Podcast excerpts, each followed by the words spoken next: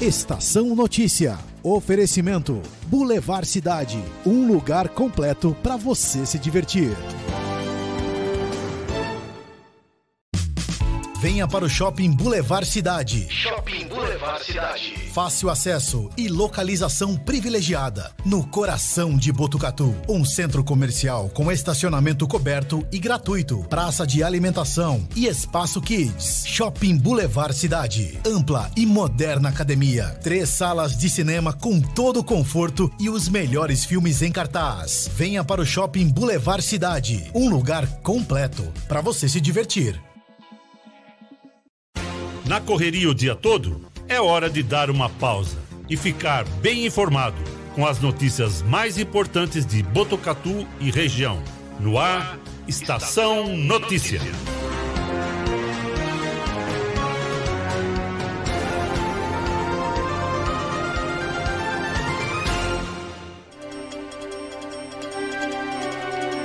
Quatro e vinte e um, no ar a edição número 5 do Estação Notícia, o jornal da sua tarde. Hoje é sexta-feira, dia 13 de agosto de 2021, sexta-feira 13. E já temos essa belíssima imagem do alto do Boulevard Cidade, horizonte de Botucatu, captado em tempo real pelas câmeras de segurança da M7 Monitoramento e Tecnologia.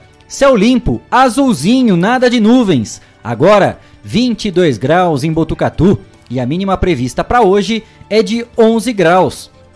Estamos ao vivo do nosso estúdio aqui no Shopping Boulevard Cidade, através do Facebook e YouTube do Agência 14 News, também no Facebook da Integração FM de São Manuel e na sintonia 87,9 da Rádio Educadora FM de Botucatu. Equipe toda apostos. Eu, Cristiano Alves, Guilherme Dorini, Cleiton Santos. Vamos juntos, fazendo companhia para você até as 18 horas e 5 minutos, com muita informação, os fatos e principais destaques de Botucatu e toda a nossa região. Desde já, você pode participar do Estação Notícia com a gente. Anote aí o nosso WhatsApp. É o 14 991 63 0000 991 63 0000. Também você participa através das nossas redes sociais, com comentários, mensagens pelo nosso YouTube e também o Facebook do Agência 14 News. Agora, 4 e 23. Confira os destaques de hoje do Estação Notícia.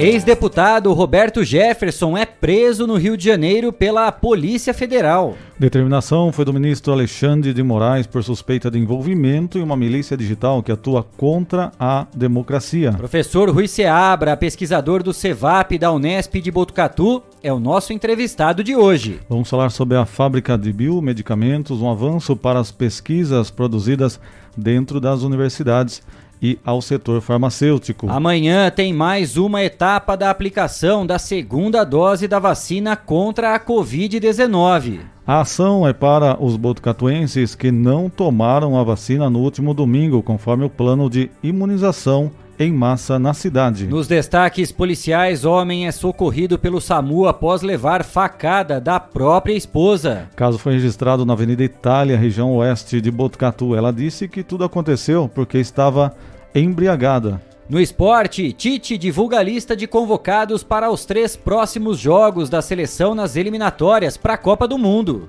Pela 16ª rodada do Campeonato Brasileiro tem duelo de líder e vice-líder. Atlético Mineiro e Palmeiras se enfrentam no Mineirão. São Paulo recebe o Grêmio. Corinthians pega o Ceará e o Santos encara o Fortaleza fora de casa. Esses e outros destaques agora no Estação Notícia. Estação Notícia. Atenção, rede aí, tem um indivíduo aqui, quer ser? Destaques policiais. Destaques policiais. Agora, 4 da tarde, mais 25 minutos, a gente abre o Estação Notícia com os destaques da polícia. Ocorrência registrada em Conchas, aqui na região de Botucatu. Caso de tráfico de drogas, na rua Ivo Pastina, no bairro Santa Rita. Ocorrência, consta no boletim de ocorrência que a equipe da Polícia Militar, em patrulhamento de rotina, avistou um usuário de drogas já conhecido. Durante revista pessoal foi encontrada uma porção de maconha e uma pedra de crack. Indagado, o suspeito informou que havia adquirido o entorpecente de outra pessoa que morava numa casa próxima dali. Com essas informações, os policiais foram ao local indicado pelo suspeito e localizaram dois traficantes que fugiram pulando o muro. Ainda na casa havia duas mulheres, uma delas menor de idade. As duas afirmaram ser namoradas dos suspeitos que, ó, vazaram da casa. Com a adolescente havia uma quantia de 168 reais, montante que, segundo ela, pertencia ao namorado. Na casa foram localizadas 48 pedras de crack, uma sacola transparente contendo pó branco, análogo à cocaína, centenas de saquinhos plásticos utilizados para embalar droga, um simulacro de pistola, uma planta de cannabis ativa, um caderno com anotações, 70 reais em espécie e dois aparelhos celulares, um de propriedade da adolescente e outro do segundo indivíduo que fugiu. Um dos suspeitos apresentou-se com seu advogado à polícia. Recebeu voz de prisão pelo crime de tráfico de drogas. Ele permaneceu preso e o resto da turma foi liberada após prestar depoimento. 4 e 27, operação da Polícia Civil hoje em Laranjal Paulista visando o combate ao tráfico de drogas, mais especificamente a integrantes da Biqueira da Maresia na Vila Zala. Foi preso suspeito de preparar, armazenar e distribuir as porções de droga na biqueira. Havia também a informação de que uma boa quantidade de entorpecente estaria pronta para distribuição no local contendo é conhecido como garagem do tráfico. A equipe da polícia fez buscas no lugar e localizou ao lado de um colchão, no chão do cômodo, uma mala grande de cor preta, contendo grande quantidade de porções de droga, mais precisamente crack, maconha e cocaína. Também um caderno com anotações, folhas avulsas com anotações, dinheiro, centenas de microtubos vazios, rolos de plástico filme, peneira, colher, telefones celulares, tesoura, um rolo de saco de lixo, ou seja, tudo que é porcaria usada para o tráfico de drogas. O suspeito confessou que todo o material era dele, que realmente fazia a preparação, embalagem e também venda da droga. Indagado para quem ele trabalhava, não quis revelar o nome. Então aí aparecendo nas imagens, né, o vídeo feito e divulgado pela polícia, mostrando todos os objetos, tudo que foi apreendido durante essa operação na Vila Zala em Laranjal Paulista. O rapaz capturado nessa ação já havia escapado em outra oportunidade da biqueira da Maresia. Agora, meu amigão, a casa caiu. Ele foi preso e encaminhado para a cadeia de Itatinga, onde ficará à disposição da justiça na sua imagem aí para você que nos acompanha pelo YouTube e Facebook. Toda a porcariada apreendida pela polícia hoje durante essa operação na Vila Zala, na cidade de Laranjal Paulista. 4 e 29. Outro caso de destaque nas ocorrências policiais foi aqui em Botucatu. Um homem de 49 anos foi socorrido pelo SAMU na noite de ontem, na Avenida Itália, no Jardim Riviera. Segundo informações, a mulher tinha tomado aí umas cajibrinas, né? Estava embriagada e durante a briga deu uma facada que atingiu o marido na região do tórax. O fato foi registrado por volta das 7 da noite. Na casa onde tudo ocorreu, havia quatro crianças que ficaram sob os cuidados de familiares que moram no mesmo bairro. O homem foi levado ao Hospital das Clínicas de Botucatu e atendido pela equipe cirúrgica. Após ultrassom, foi constatado que o ferimento não atingiu nenhum órgão vital com gravidade. O marido não quis denunciar a esposa. Fato grave aqui em Botucatu, né, Cristiano Alves? É, ontem a gente recebeu essa informação logo após é, esse fato que foi registrado e o SAMU socorreu este homem. As crianças estavam todas ali na casa, isso que também chama a atenção da gente. E mas o marido achou por bem não fazer uma denúncia, o caso foi registrado como lesão corporal, não tentativa de homicídio, né? Então o caso acabou aí não tendo uma repercussão maior na polícia, mas é, exigiu aí o trabalho da equipe do SAMU. 4 e meia, essas foram as informações da polícia aqui no Estação Notícia.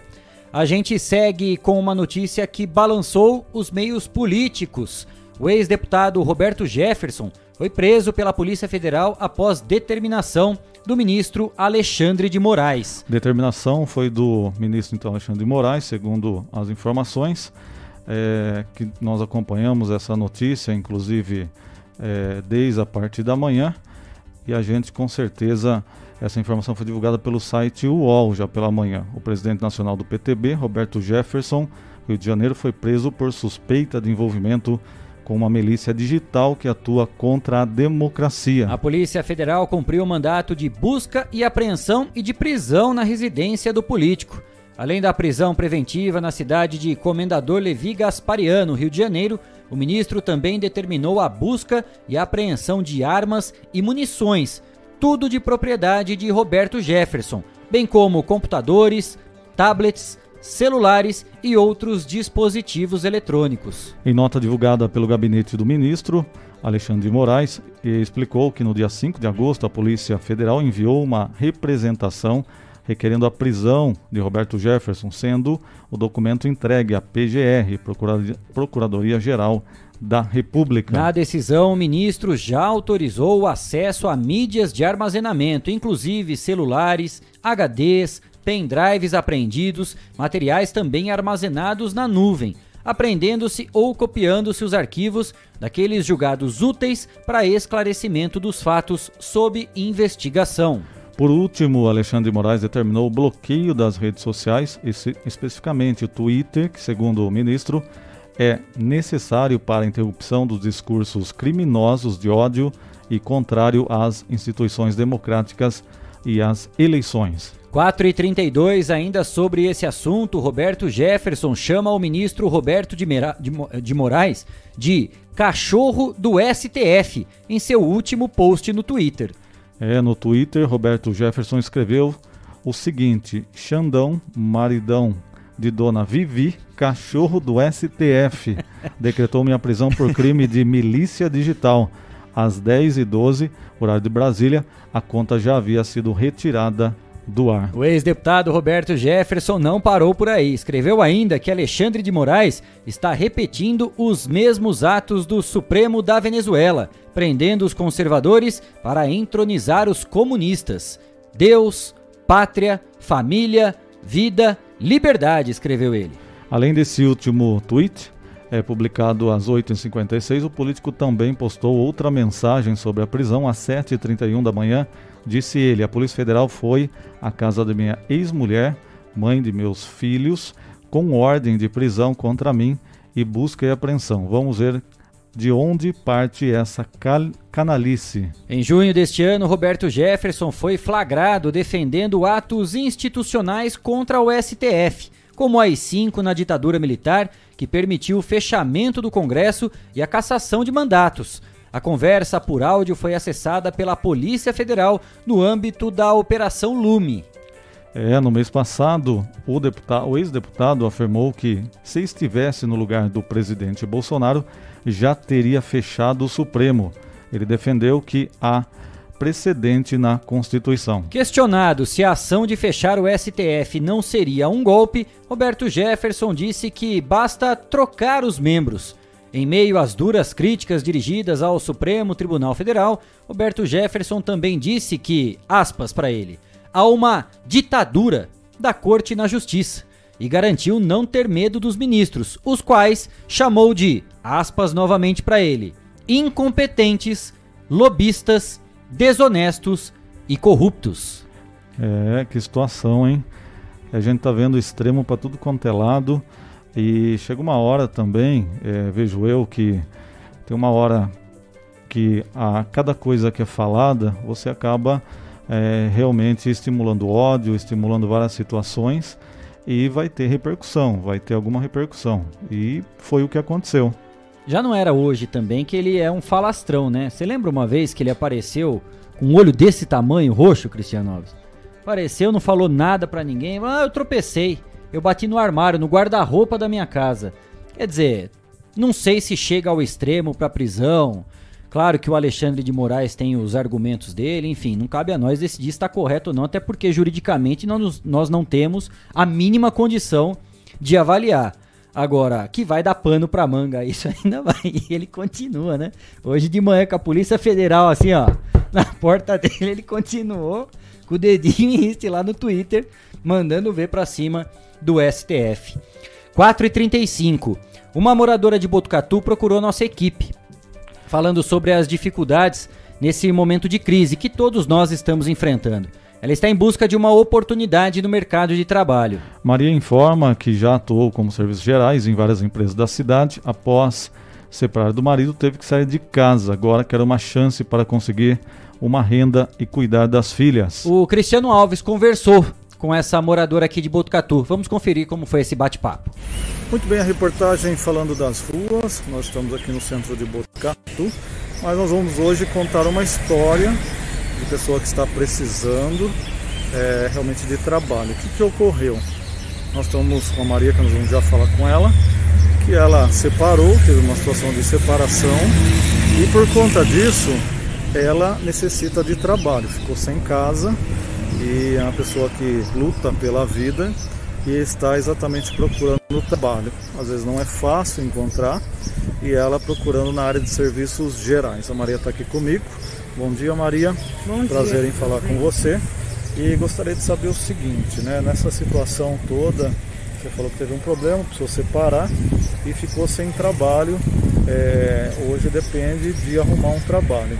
Conte pra gente, né? Você já procurou ajuda? Como que foi até o momento a sua a sua procura aí por trabalho aqui em Botucatu? Sim, eu já procurei várias pessoas, já fui na prefeitura também conversar com eles. Estou atrás de emprego e eu no emprego consigo pagar o meu aluguel em paz. Tá certo. Qual o trabalho que você faz? Serviços gerais, não tem uma, um serviço adequado para mim. Qual o trabalho que você já desempenhou aqui em Botucatu? Varredeira de rua. Já varreu rua? Fiquei três anos. Trabalhou mais em alguma coisa? Varrer é, na Unesp, de limpeza e de cuidadora. É bacana isso porque na verdade você está é, numa necessidade, abrindo o coração e pedindo realmente ajuda para que as empresas, as pessoas aí que possam ajudar, exatamente auxiliem. Né? Às vezes não é fácil é, se pedir uma, uma ajuda e você ter essa ajuda já na mesma hora, mas contando a história, com certeza vão aparecer pessoas. E no caso é você e mais quem vivem hoje é, a sua família. É eu, minha filha de 7 anos e tenho meu menino de 18 que também está atrás de serviço. Qualquer trabalho que aparecer, você Nós aceitamos. aceita trabalhar. Sim. Você está com quantos anos, Maria? Eu faço 38. 38 anos, então dá para desempenhar vários tipos de trabalho, Sim, né? concordo. Dá para trabalhar, seja uma lanchonete, seja uma limpeza, Sim, seja sim. auxiliar em alguma coisa, com Me certeza. dando uma oportunidade, eu posso mostrar a capacidade que eu posso fazer. Então tá certo, essa história que nós trouxemos aqui, que é importante a gente, como imprensa, poder ajudar. É, e eu acho também que com certeza é, as pessoas têm que ter coragem, mostrar a cara, lutarem. E é isso que a Maria quer. Somente trabalho, uma oportunidade aqui na cidade de Botucatu. Maria, agradeço aí você ter procurado a nossa reportagem e a gente vai lutar aí para que você consiga um trabalho. As pessoas podem te conhecer, fazer uma experiência, podem certamente saber como que é o seu trabalho, você pode se encaixar ou não por uma vaga, mas pelo menos as pessoas darem uma chance, é isso que você quer, né? É tudo isso que eu quero mesmo. Me dando uma oportunidade que eu vou agradecer pro resto da minha vida. Tá ok, então essa é a informação das ruas, diretamente de Botucatu.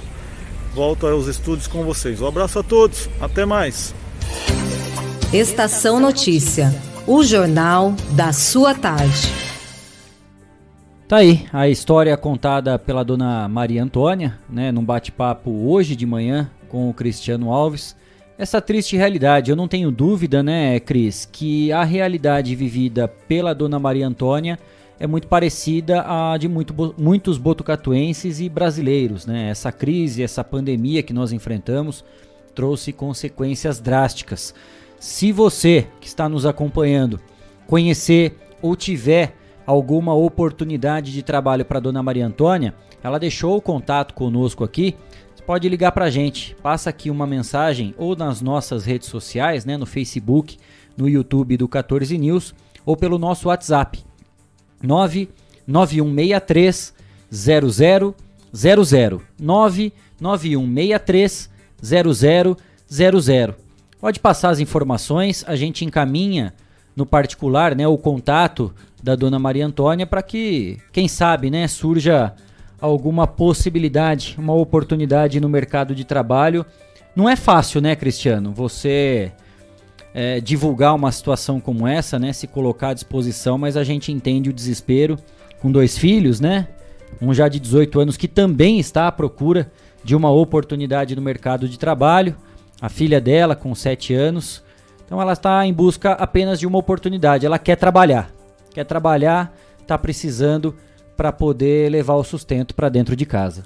A gente fez questão de conversar com a dona Maria Antônia Raimundo Geraldo, 37 anos. Ela disse que é, separou do marido e ficou sem local para morar, está numa casa aí de favor, vamos dizer assim, e pedindo ajuda. Né? A gente abriu os microfones, né, como a gente faz, para que as pessoas tenham oportunidade. Então, quem estiver nos ouvindo e puder dar uma oportunidade, a gente faz questão até de divulgar depois, né, que realmente foi dada a chance para ela, qual empresa, a gente faz questão de divulgar aqui também. Se você tiver essa oportunidade para Dona Maria, por favor, entre em contato conosco mais uma vez nas redes sociais, Facebook e YouTube do 14 News ou então pelo nosso WhatsApp 99163 0000. Agora, 4 da tarde, mais 42 minutos, vamos de mais prestação de serviço aqui no Estação Notícia, porque amanhã tem mais um esquema de vacinação contra a Covid-19 em Botucatu. Quem deveria ter tomado a segunda dose da vacina no último domingo e ainda não tomou, precisa procurar imediatamente uma unidade de saúde mais perto de casa para imunização ou amanhã dia 14, no Ginásio Paralímpico ou no Complexo Esportivo Heróis do Araguaia. Quem tomou a primeira dose do imunizante no dia 22 de maio irá receber a segunda dose neste sábado, também no Ginásio Paralímpico ou Complexo Esportivo Heróis do Araguaia. Nos seguintes horários, anote aí. Você, entre 51 e 60 anos, o teu horário da vacinação é das 8 às 10 da manhã entre 41 e 50 anos de idade, das 10 da manhã até o meio-dia. Do meio-dia às duas e meia da tarde, esse horário está reservado para a população de 31 a 40 anos de idade. E por fim, das duas e meia até as 5 horas da tarde, você que tem entre 18 e 31 anos de idade pode ir até esses locais para receber a segunda dose da vacina. E se você se encaixa neste esquema para receber a vacina, procure os locais portando o CPF, documento de identificação com foto, RG, CNH ou passaporte e a carteirinha indicando a aplicação da primeira dose. Gente, mensagem importante, hein? Só com o ciclo vacinal de todos os botucatuenses, esse ciclo tem que estar completo. A partir disso é que haverá o máximo de proteção contra o coronavírus. Agora 4 e 44, ainda no assunto Covid-19, temos aqui a atualização dos números divulgados pelo Hospital das Clínicas de Botucatu, referentes a essa semana, do dia 10, na última terça-feira, até hoje, dia 13. Nesse período foram registradas sete altas de pacientes com diagnóstico confirmado do coronavírus. Infelizmente, tivemos cinco mortes em decorrência da doença. Essa atualização veio na manhã de hoje, né, Cristiano? Tivemos Exatamente. boas notícias, né? Sete pacientes que receberam alta, mas infelizmente nesse mesmo período, desde a última terça-feira, dia 10, até o dia de hoje, sexta-feira, 13 de agosto, infelizmente, cinco pessoas perderam a vida nessa luta contra o coronavírus. Só atualizando a questão da vacinação aqui na cidade, é, ficaram 5 mil pessoas, mais ou menos, sem tomar a vacina com relação ao dia 16 de maio, que deveriam tomar a segunda dose agora domingo. Hoje a atualização pela manhã foi de cerca de 2.600 pessoas que ainda não tinham tomado. Tem o dia de hoje e tem também amanhã para elas fazerem isso. Então a gente tenta reduzir ao máximo o número das pessoas que não tomaram para que a cidade consiga evoluir cada vez mais aí nas suas atividades e a gente não tenha mais óbitos aqui na cidade. 4h45, a gente faz agora uma rápida parada aqui no Estação Notícia e no próximo bloco teremos aqui no estúdio o professor Dr. Rui Seabra Ferreira Júnior, pesquisador do CEVAP, Centro de Estudos de Venenos e Animais Peçonhentos da Unesp de Botucatu. Intervalo é rapidinho, a gente volta já já. Estamos apresentando. Estamos apresentando. Estação Notícia, o jornal da sua tarde.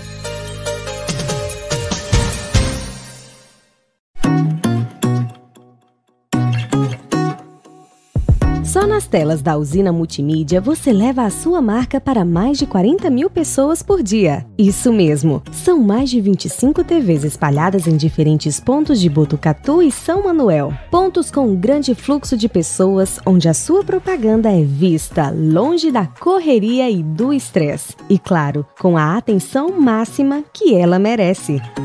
Academias, clubes, salões de beleza elevadores, restaurantes e muito mais. Usina Multimídia, a maior rede de TVs indoor do Centro-Oeste Paulista. Anuncie!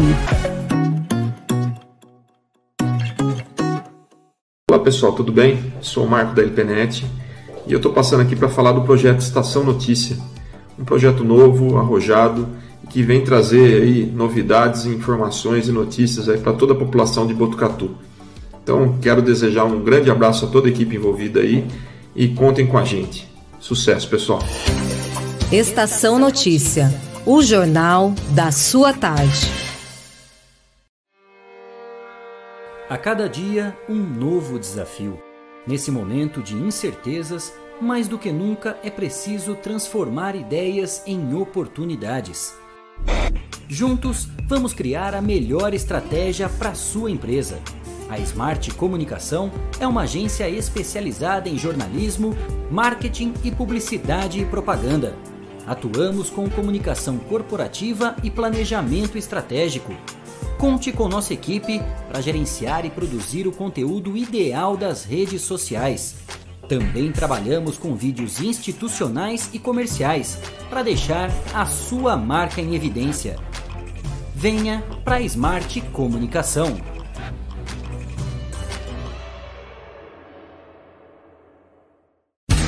Voltamos a apresentar Estação Notícia, o jornal da sua tarde. 4 e 48 voltamos ao vivo do nosso estúdio aqui no Shopping Boulevard Cidade, região central de Botucatu, com muito mais informações e desde já você é o nosso convidado a participar com a gente do Estação Notícia, através das nossas redes sociais. Facebook e YouTube do Agência 14 News. Estamos ao vivo também pelo Facebook da Integração FM de São Manuel e na sintonia 87,9 da Rádio Educadora FM de Botucatu. Mande a sua mensagem, anote aí o nosso WhatsApp: 99163 0000 99163 0000 00. E já aqui conosco no estúdio do Estação Notícia, nós temos a alegria de receber o professor Dr. Rui Seabra Ferreira Júnior, pesquisador do CEVAP, o Centro de Estudos de Venenos e Animais Peçonhentos da Unesp de Botucatu. Professor Rui, que é um pesquisador gabaritado, reconhecido por inúmeras contribuições, não só aqui na nossa cidade. Em todo o país também participa de diversas frentes e discussões e a gente vai falar um pouquinho a respeito dessas pesquisas e desses avanços consideráveis feitos aqui dentro do CEVAP. Professor, que alegria tê-lo aqui. Tudo bem? Boa tarde. Uma boa tarde, pessoal. Boa tarde, ouvintes. É realmente um prazer estar podendo novamente dividir com a população de Botucatu uh, aquilo que a gente produz dentro dessa grande universidade que é a Unesp. Professor, eu queria começar falando a respeito do último domingo, né? Além de ser um momento histórico para Botucatu em que nós todos os botucatuenses recebemos a segunda dose da vacina contra o coronavírus, tivemos também a presença do ministro da Saúde, Marcelo Queiroga. E durante a, a, a entrevista coletiva, foi até feita uma pergunta a respeito de um assunto que envolve diretamente o seu trabalho, né? Queria primeiro que o senhor falasse a respeito de todo esse momento que nós vivemos, né, como pesquisador, vivendo nesse meio acadêmico da ciência, sempre sendo ouvida e colocada em pauta, né, desde março do ano passado, ainda mais em evidência, e principalmente ter esse trabalho reconhecido e já colocado à frente do ministro que esteve aqui em Botucatu. Perfeito. Essa, essa campanha de vacinação mostrou e colocou Botucatu assim no mapa mundi. Né? É, são poucas cidades no mundo hoje que tiveram o privilégio de ter praticamente 100% da sua população de 18 anos acima vacinada. Né? E Botucatu realmente, por ter profissionais competentes, por ter políticos engajados e preocupados com, com a sua comunidade, por ter instituições fortes, né? É, conseguiu trazer esse estudo para Botucatu. Então, é, parabéns aí a todos os envolvidos, os professores aí da, da Unesp e, e, o nosso prefeito e o secretário André. E nós estivemos lá no, no domingo, desculpa, com a presença do ministro, né, é, acompanhando o nosso reitor da Unesp, o professor Pascoal Barretti, e aproveitamos para apresentar o projeto para ele da fábrica, né, é, dizer, prestar contas, que afinal, uhum. Afinal de contas é, é o Ministério da Saúde pagou por esse projeto, está investindo é, 12 milhões de reais nesse projeto e quer ver resultado. Então nós fomos uh, apresentar uh, os resultados até o momento, que eu vou falar daqui a pouquinho, e também já propor a extensão de novas fábricas aqui para Botucatu, né? Essa é uma primeira e a gente quer trazer outras oportunidades para cá também. Doutor Rui, nós temos espaço aberto para a gente poder esmiuçar esse projeto para que as pessoas possam entender e conhecer um pouco melhor. Como que surgiu essa ideia, né? E como é que ele foi desenvolvido, escrito, tirado do papel para poder levar à frente e já conseguir um avanço considerável, né? De ter um projeto aprovado, o edital concluído, enfim, como é que foi todo esse trâmite até chegarmos no dia de hoje com tantas informações positivas? Perfeito. É... Logicamente não é um projeto que saiu de uma única cabeça, né? E é um... nem caiu do céu, né, professor? Sem dúvida, é um grupo que vem sido, sendo liderado pelo professor Benedito Barra Vieira, atual diretor lá do CEVAP, é, em que há mais de uma década a gente vem trabalhando no conceito dessa ideia. Muito se deu devido à, elaboração né, e desenvolvimento de dois produtos criados pelo nosso grupo, né, que é o selante de fibrina e o soro antiapílico, ambos a, apoiados pelo Ministério da Saúde, que passaram, passaram por ensaios clínicos de fase 2, né, ou seja, mostraram que são produtos seguros para uso humano e a gente identificou nessa caminhada a grande dificuldade que é produzir insumo farmacêutico no Brasil. Vocês, vocês estão vendo uh, a questão das vacinas, né, os IFAs, né? A gente tem que importar a IFA de outros países porque a gente não tem a tecnologia fabril ainda aqui no país desenvolvida. Então, ao longo dos últimos 50, 60 anos, nós desenvolvemos grandes expertises, como por exemplo na aviação com a Embraer, que é modelo de venda de jatos de pequeno e médio porte para o mundo inteiro, na agricultura que tem sustentado o Brasil, em energia elétrica nós temos uma das maiores hidrelétricas do mundo e o Brasil é uma planta de, de geração de energia limpa, mas a saúde ficou em segundo plano né, ao longo dessa, de, dessas últimas décadas. Temos sim o SUS, que talvez seja um dos maiores programas de inserção social do planeta, né, na qual você é, transfere milhões de, de recursos públicos para a saúde. Né? Logicamente, tem problemas pontuais, com certeza, mas veja a dimensão do nosso país e veja a dimensão que esse programa atende. Em outros países, se você não tem um seguro de vida, você morre na sarjeta, você nem é atendido. Aqui, você vai ser prontamente atendido e os primeiros socorros, ao menos, vão ser dados imediatamente. Então, a gente realmente tem que se orgulhar e trabalhar para apoiar esse grande programa e, e sempre melhorá-lo. E nós identificamos justamente esse gap que mostra por que as pesquisas também não avançam no nosso país, né? É, a gente tem muita coisa boa produzida nas universidades, a população deve ouvi é, de vez em quando nos jornais aí que novas moléculas foram identificadas para tratar câncer, tratar Alzheimer, tratar outras doenças crônicas até, e essas moléculas não viram é, produtos. Então a gente identificou essa necessidade e uma dessas necessidades é um ambiente fabril que produza lotes pilotos para realizar esses testes. Então, esse projeto é justamente para produzir lotes piloto e, e, enfim, realizar esses testes de fase 1 e fase 2, que são os primeiros uh, na, na, até o registro de um novo medicamento. Então, o CEVAP uh, apresentou esse projeto ao Ministério da Saúde, que entendeu a importância, vai replicar esse projeto em outras regiões do país e uma outra questão que eles colocaram como sendo prioridade é que nós é, abríssemos espaço nessa fábrica para é, startups de biotecnologia. Ou seja, eles entendem que esse é, é um ecossistema que tem que trabalhar junto. A geração de inovação, de produtos, juntamente é, com um braço empresarial ágil, que são as startups. Para a gente começar a entender um pouco mais esse programa, para conseguir viabilizar tudo isso, é preciso de uma estrutura considerável. Né? Como que será construída essa, essa fábrica? Né? Qual a estrutura necessária em relação a equipamentos, investimentos e mais importante do que tudo, não adianta ter um prédio, né, uma estrutura bonita, se não tiver gente competente lá dentro, né? Quem são as pessoas que vão ocupar esse espaço e cada dia mais trabalhar para trazer excelentes resultados? Bom, o conceito dessa fábrica começou lá em 2011, quando eu recebi uma, uma proposta da Unesp de fazer um, um estágio no exterior.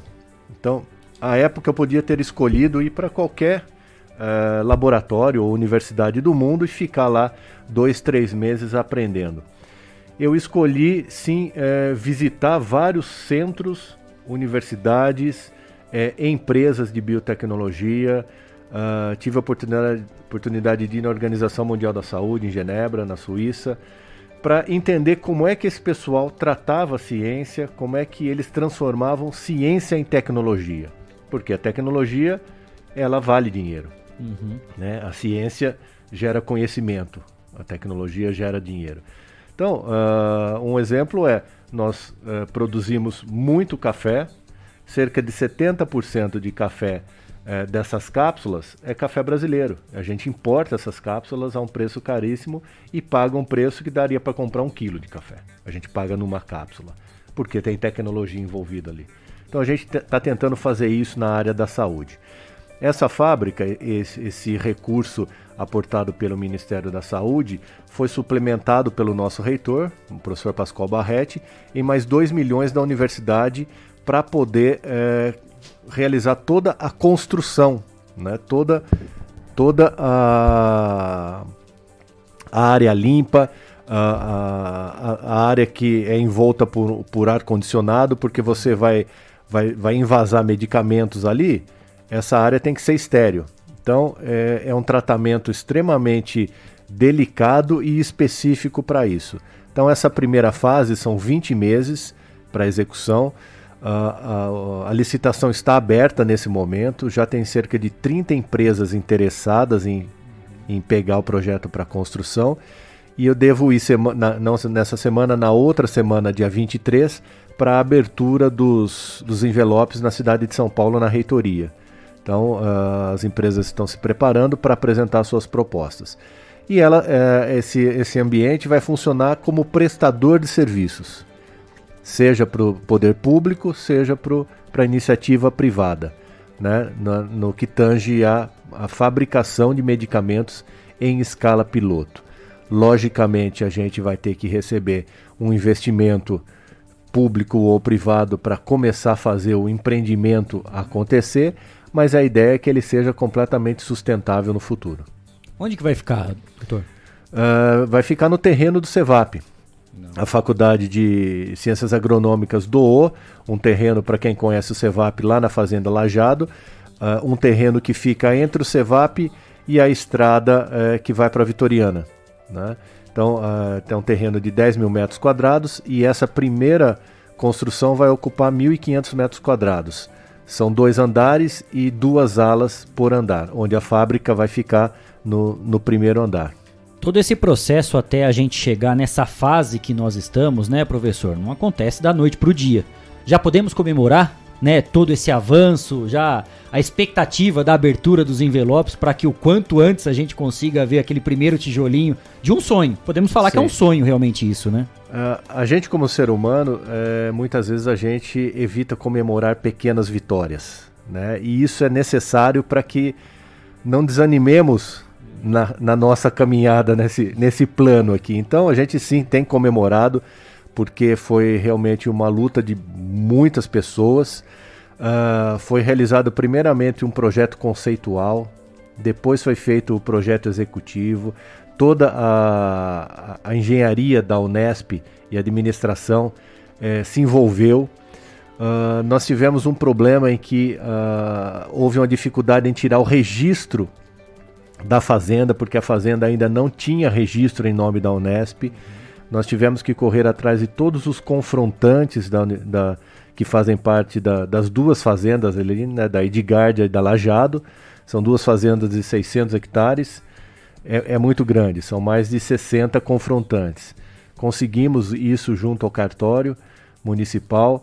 Depois tivemos que aprovar o projeto no Condefat, porque o, a Fazenda Lajado, para quem não sabe, é tombada pelo patrimônio histórico, né? Toda aquela área ali em volta do Museu do Café e do, do terreiro de café é tombada e a gente teve que pedir autorização pro, pro Condefat é, apresentar um projeto e, e, aprovar esse projeto assim a toque de caixa.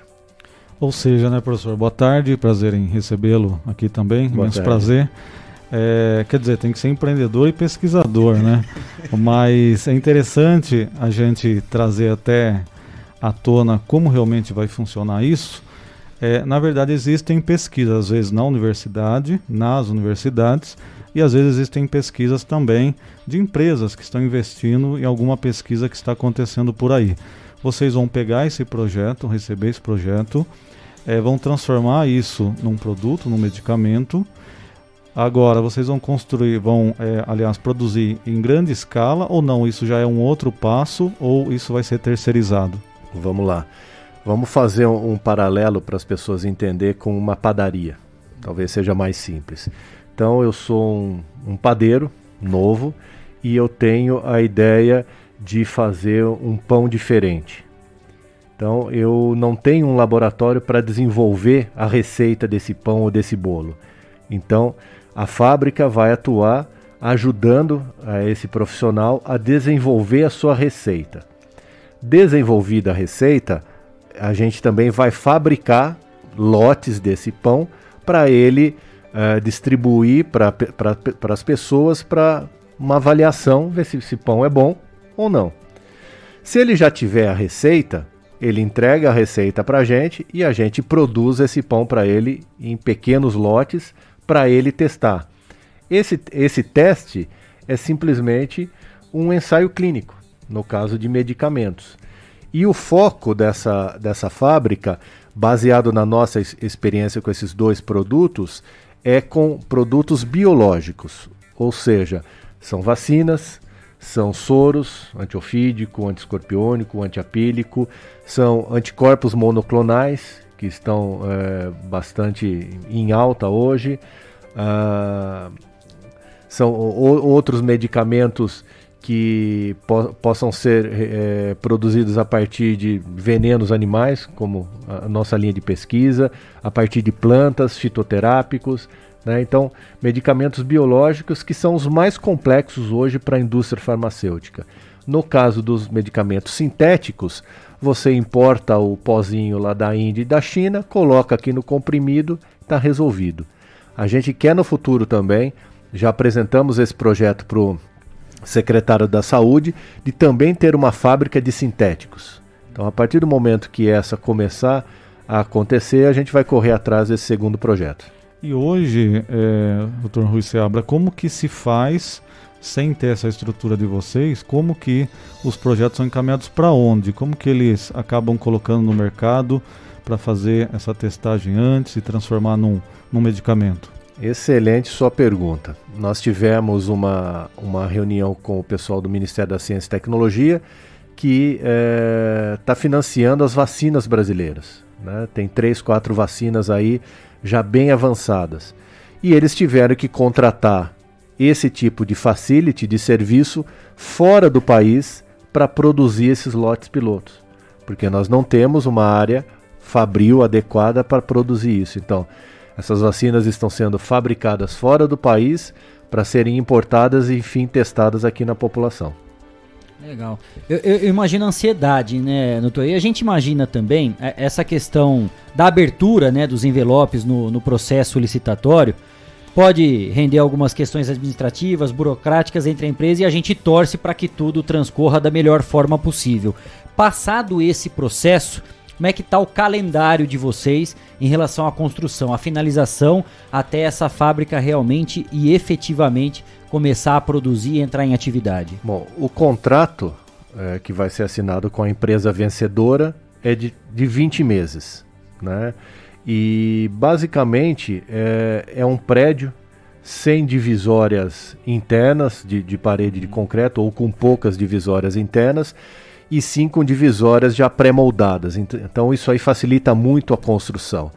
E talvez a, a, área, a parte mais crítica seja realmente a instalação do ar condicionado central com os diversos filtros que vão ter. A gente já tem alguns equipamentos que chegaram no CEVAP, já estão lá instalado e instalados e funcionando, esperando apenas um ambiente adequado para fazer a mudança. Né? A gente tem um liofilizador de escala, em escala piloto lá que custou 1 milhão e 200 mil reais. Né? Também dinheiro do Ministério da Saúde já para é, ir para a área limpa dessa fábrica. Então a gente está tá fazendo com que essas coisas sigam de maneira simultânea para que quando a fábrica esteja é, terminada, a gente já comece a trabalhar ali dentro. Agora, Kleber, é interessante a gente pensar no seguinte, né? Toda área que a gente atua há uma concorrência muito forte, seja fora ou dentro do país. Então, eu fico imaginando como que no Brasil ninguém fez uma estrutura dessa. Lógico que tem que ter todo, é, todo um preparo, pesquisadores, mas né, no Brasil deveria já ter um espaço como esse e já ter investido, né?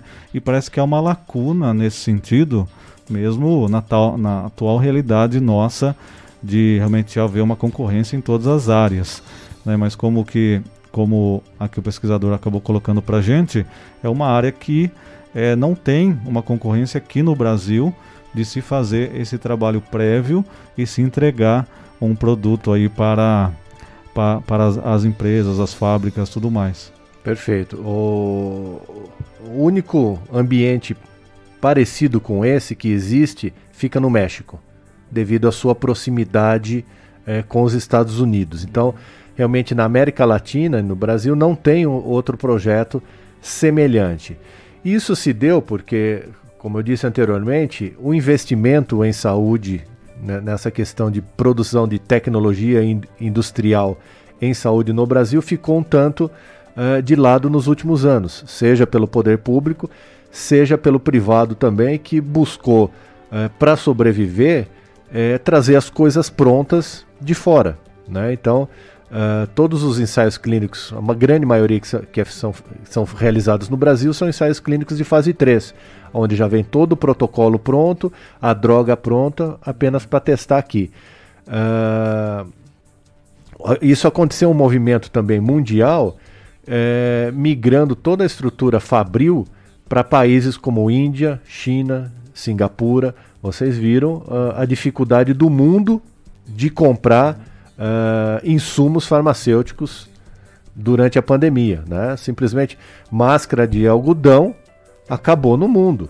E o Brasil é um dos maiores produtores, se não o terceiro ou quarto produtor de algodão do mundo. E a gente não tinha uma empresa especializada em fazer é, máscara.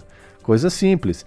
Então, uh, a gente realmente quer começar a ocupar um gap que entendemos que seja necessária para o desenvolvimento de tecnologia em saúde no país. O Estação Notícia está recebendo aqui no estúdio, no Shopping Boulevard Cidade, o professor Dr. Rui Seabra, pesquisador do CEVAP da Unesp de Botucatu, falando a respeito dessas pesquisas, projetos e detalhando tudo isso que está tá acontecendo, que nós estamos vivendo em relação a essa fábrica né, de biomedicamentos. Nós vamos entrar também em alguns outros assuntos tão importantes no próximo bloco. A gente vai fazer uma rápida parada aqui no Estação Notícia e volta com mais entrevista aqui com o professor Dr. Rui Seabra. O intervalo é rapidinho. Até já. Estamos apresentando. Estamos apresentando. Estação Notícia, o jornal da sua tarde.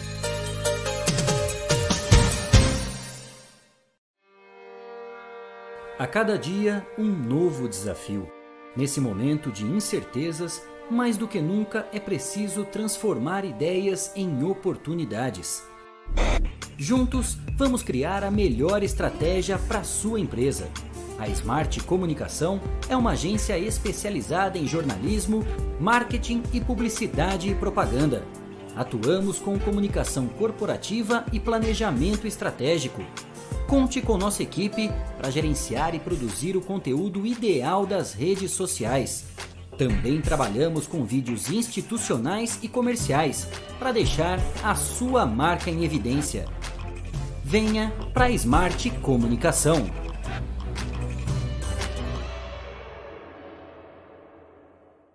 Amigos e amigas de Botucatu e de toda a região, parabéns, parabéns pelo lançamento do Estação Notícia eu tenho certeza de que aí no 14 News, esse espaço que será de informação, de debate, de esclarecimento, vai ser muito importante. Estação Notícias. Parabéns, Kleber Novelli, meu querido amigo, por essa iniciativa. Saúdo ainda o Guilherminho também, o Cleiton, toda essa equipe aí reunida, junto com o Kleber, no Estação Notícias. Pretendo participar dando notícias da Câmara Federal, falando do setor agro, que é o nosso compromisso, falando do setor de energia, infraestrutura, retomada da atividade econômica, geração de empregos. Contem comigo, Arnaldo Jardim. Parabéns, Kleber, parabéns a toda a equipe. Estação Notícias, tenho certeza, será um grande sucesso. Estação Notícia, o jornal da sua tarde.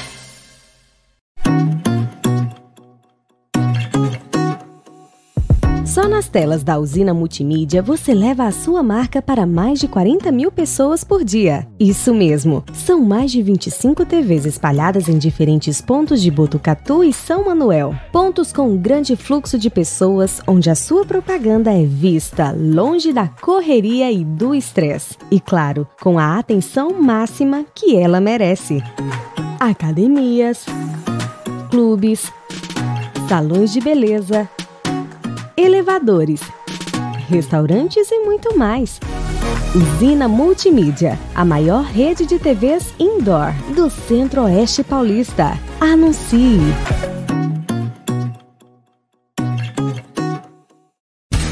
Voltamos a apresentar Estação Notícia, o jornal da sua tarde.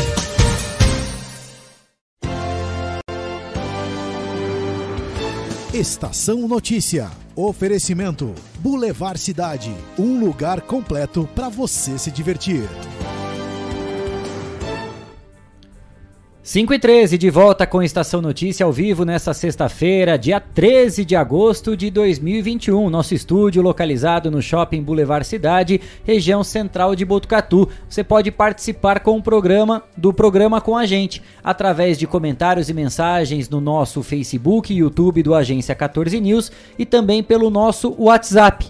É o 14 99163 0000 99163 0000. De volta aqui e a gente vai continuar nesse bloco conversando com o professor Dr. Rui Seabra, pesquisador do CEVAP da Unesp de Botucatu. Nós falávamos a respeito de toda essa estrutura e ele passou uma explicação que ficou fácil da gente entender como vai funcionar essa fábrica de biomedicamentos e a importância que ela trará não só para nossa cidade, né, professor, mas para o mundo, na questão da tecnologia, da ciência, enfim, é o retorno para a sociedade para a população de tudo aquilo que é investido realmente do dinheiro público através das pesquisas, retornando para a sociedade, que é o papel, um dos pilares das universidades. E mais uma vez nós temos que enaltecer que esse projeto não cai do céu e a gente tem um grande avanço por ter uma Unesp aqui em Botucatu, né, professor? E o professor estava falando, Kleber, bacana a gente também perguntar, fazendo um gancho na sua colocação.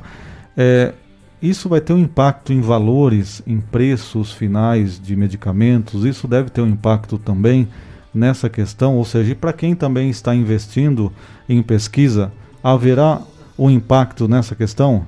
Bom, o, o impacto maior que a gente prevê é na geração de tecnologia, né? Porque vocês viram o, os valores que o país está de, é, despendendo e colocando para fora do país é, para comprar as vacinas, para comprar os IFAs e para é, licenciar a tecnologia, fazer a, a transferência dessa tecnologia para nós produzirmos esses IFAs vacinais aqui no país. É muito dinheiro. Uh, a gente sim tem como uh, produzir esse material aqui, tem como gerar tecnologia aqui, mas uh, é agora que o talvez essa pandemia realmente tenha mexido um pouco com, com, com os pesquisadores que passaram a enxergar essa necessidade, porque até o presente momento a gente tem, tem é, formado milhares aí de mestres e doutores pelo país. Né? Então nós temos uma capacidade de formação de recursos humanos muito grande. Tá certo que o país ainda carece de um número de doutores perto da de, diante do tamanho da sua população e perto de outros países, a gente fica ainda muito atrás no número de doutores por habitante, né, frente a países da Europa. Uh, mas isso foi resolvido ao longo dos anos. Hoje são formados cerca de 80 a 90 mil mestres e doutores por ano em todas as áreas do conhecimento. Né? Então forma-se muita gente. No entanto, a gente não está levando esses mestres e doutores para o dia a dia da nossa sociedade, ou seja, eles produzindo da maneira que lhes foi uh, pedido pela sociedade. Quando a sociedade investe no ensino público e de qualidade, em ciência, ela quer um retorno. Né? Ela quer, uh, quando ela investe, em educação, ela entende que a sociedade como um todo cresce. Quando ela investe em ciência, ela quer que esses pesquisadores trabalhem para resolver os problemas da própria sociedade. E nós temos muito muitos problemas. Então, o, nos últimos anos, essa, é, esse círculo estava um pouco vicioso, ou seja, nós estávamos formando doutores que formavam novos doutores para formar outros doutores. Isso agora acabou. Né? Uh, houve com certeza uma diminuição no investimento uh, do Estado como um todo em ciência e tecnologia, com a diminuição do, do número de bolsas até, mas é, talvez a gente tivesse focando muito na, na quantidade e pouco na qualidade. Agora essa situação está forçando aqueles pesquisadores que tinham 5, 6, 7 alunos trabalhando com ele, talvez agora ele vai ter um ou dois e esses dois vão realmente fazer, fazer a diferença. Porque o que a gente está vendo é uma fuga de cérebros do país, né? aquelas mentes mais brilhantes, sejam alguns já com emprego e outros ainda recém-doutores, saindo do país e buscando uma posição melhor fora do país. Ou seja, a gente, como cidadão, como sociedade, investiu anos na formação dessa pessoa e essa pessoa vai trabalhar para outro país na geração de riqueza e de tecnologia. Isso que a gente tem que mudar. Você falou, doutor Rui, a respeito dessa diminuição do repasse, né, do investimento do próprio governo do estado em relação às pesquisas. É, isso, de certa forma, prejudicou, causou um prejuízo. Ainda está contento? É possível, porque diante da crise também houve uma queda na arrecadação e nós sabemos do repasse que é feito para a FAPESP, para as universidades, enfim sempre há uma discussão a respeito do aumento né, desses repasses, desses recursos, para que a, a ciência, de uma forma geral, consiga realmente ter o resultado que dela se espera. Ainda está contento? Houve prejuízo na sua visão né, por conta dessa diminuição do valor. E eu queria saber também se existe um entrosamento entre as universidades, entre os pesquisadores, troca de informações para que determinados assuntos avancem com mais rapidez. É, são, são duas questões bastante complexas. Né? É, houve sim uma diminuição nesses últimos anos, mas também talvez o maior prejuízo no momento seja, uma, uh, seja a paralisação dos laboratórios de pesquisa devido à pandemia, né, que praticamente fecharam. Então a gente realmente vai ter um, um gap aí, né, um, um abismo nesse período, mas isso é no mundo. Uhum. Né, no mundo. Quanto ao investimento, a gente realmente sempre briga por mais investimento. No entanto, com essa talvez esse, menor aporte, os projetos apresentados eh, venham a ser mais competitivos. Então, projetos mais competitivos para ter acesso a um fomento são aqueles projetos de mais qualidade e que com certeza gera, gerarão resultados melhores. Então, é o que a gente está vendo. O que eh, eu acredito eh, piamente é que assim a maneira como nós vínhamos fazendo até hoje não vai ser a maneira como nós vamos fazer daqui para diante. E também, né, doutor, é importante, a gente estava falando do impacto, que tipo de impacto né, essa, essas pesquisas vão trazer, esse, esse laboratório, essa fábrica de medicamentos, uma coisa acaba puxando outra, eu acho. Uma coisa vai interligando outra, é, profissionais, estrutura, ou seja, de certa forma, vai se uma coisa vai incentivando a outra até você acabar incentivando uma cadeia como um todo. E isso acredito que vai aumentar em muito aí as pesquisas também aqui no Brasil. Devido a, a esse grande investimento federal, principalmente na, na, na pós-graduação, né, com o aumento do número de mestres e doutores, a, a gente passou a produzir muito mais ciência no país. Então hoje o, o Brasil é um dos dos 15 primeiros países que mais produz artigos científicos no mundo.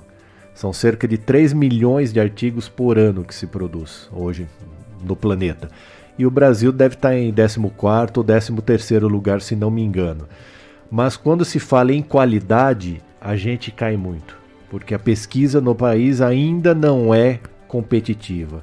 Para vocês terem uma ideia, a área que mais produz artigos científicos no país é a área da educação. E é, inversamente proporcional, nós somos um dos últimos países no PISA. Né? Então o país está muito mal colocado em relação à leitura, matemática, ciências, né, línguas. É, e, e, o que está faltando? Né?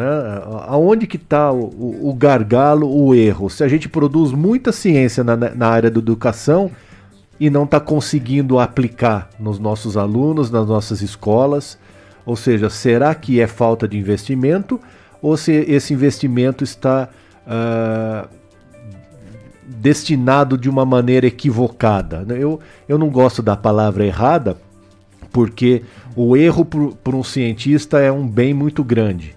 Né? É a partir do erro que a gente pensa num novo caminho de fazer as coisas. Então, um, um cientista sem o erro é, é a morte. Então, uh, eu acredito que a gente tem que mudar alguns paradigmas no país para que a sociedade uh, evolua como um todo.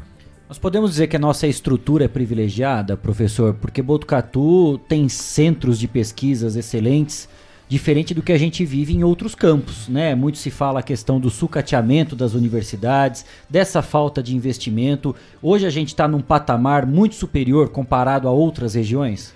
Uh, um exemplo muito grande para quem trabalha no poder público sabe que construir é barato. Erguer parede e prédio e ponte isso é barato. Difícil é manter. Né? É, você comprar uma ambulância é fácil. O difícil é manter o serviço com o médico atendendo em plantão. Então, é, é isso que a gente vê também nas universidades. Muito foi investido em estrutura, em laboratórios de ponta, em compra de equipamentos, mas em pessoas. Né? Porque são as pessoas que fazem a diferença. É o ser humano ali dentro produzindo e usando aquela estrutura que faz a diferença. E hoje o Botucatu realmente tem um parque é, de, de, de estruturas invejável, porque nós temos grandes universidades, públicas e privadas aqui na região, temos grandes empresas, temos, temos um parque tecnológico que cresce dia a dia e é um exemplo para o país, né? principalmente na parte de biotecnologia, que é o, o foco desse parque tecnológico. Dezenas aí de empresas, de startups já, já, já instaladas. A gente tem eh, na Unesp aqui, é o campus que tem mais docentes da Unesp, das 25 cidades da universidade espalhada no estado. Aqui é onde nós temos mais docentes, mais cursos de pós-graduação, mestrado e doutorado. E então isso traz uma, uma riqueza intelectual para a cidade muito alta. Então, o nível de Botucatu próximo a outras cidades é muito alto quando você discute esse tipo de assunto. E a, a população exige. Né? Você, quando você está num nível mais alto, você exige. Então eu, eu dou sempre um exemplo de que imagine um aluno indo para uma universidade no interior dos Estados Unidos, por exemplo, e caindo numa cidade como Botucatu. Uma cidade limpa, uma cidade segura, bem organizada, com o poder público atuante, com uma universidade que você tem várias áreas à disposição. Tem um hospital é, universitário gigantesco que atende aí duas mil pessoas por dia. Você tem um hospital veterinário que é referência. Né? Nossa faculdade de veterinária aqui é a melhor faculdade é, da América Latina e está entre as dez melhores do mundo. Né? É, eu sou veterinário, então eu tenho muito orgulho de falar isso sempre. Então, uh, Botucatu realmente tem um diferencial muito grande. O estado de São Paulo já se diferencia é, dentro do país. E Botucatu se diferencia, diferencia dentro do estado de São Paulo. Muito bem. Professor, é algo importante para a gente perguntar também, fazendo parênteses aí nessa questão, nós estávamos falando aí dessa fábrica de medicamentos, mas a, a fibrina, né, que nós tivemos o desenvolvimento também, esse produto, como que ele está hoje, o selante de fibrina? Bom, é, nós tivemos o prazer de, de publicar agora no talvez no mês de fevereiro ou março de 2021, nós publicamos um ensaio clínico de fase 2 numa revista de excelente impacto internacional. Né? Então esse o ensaio clínico foi liderado pela doutora Luciana Abad, aqui do, do Departamento de Dermatologia da Unesp. Uh, foi conduzido durante praticamente dois anos, onde nós tratamos 40 pacientes com úlceras crônicas, aquelas feridas de difícil cicatrização. Então, o coordenador do projeto, o professor Benedito Barra Vieira, uh, encaminhou recentemente à Anvisa o, o dossiê dos resultados, né? são, são dados sigilosos, encaminhou à Anvisa para que seja liberado então o ensaio clínico fase 3.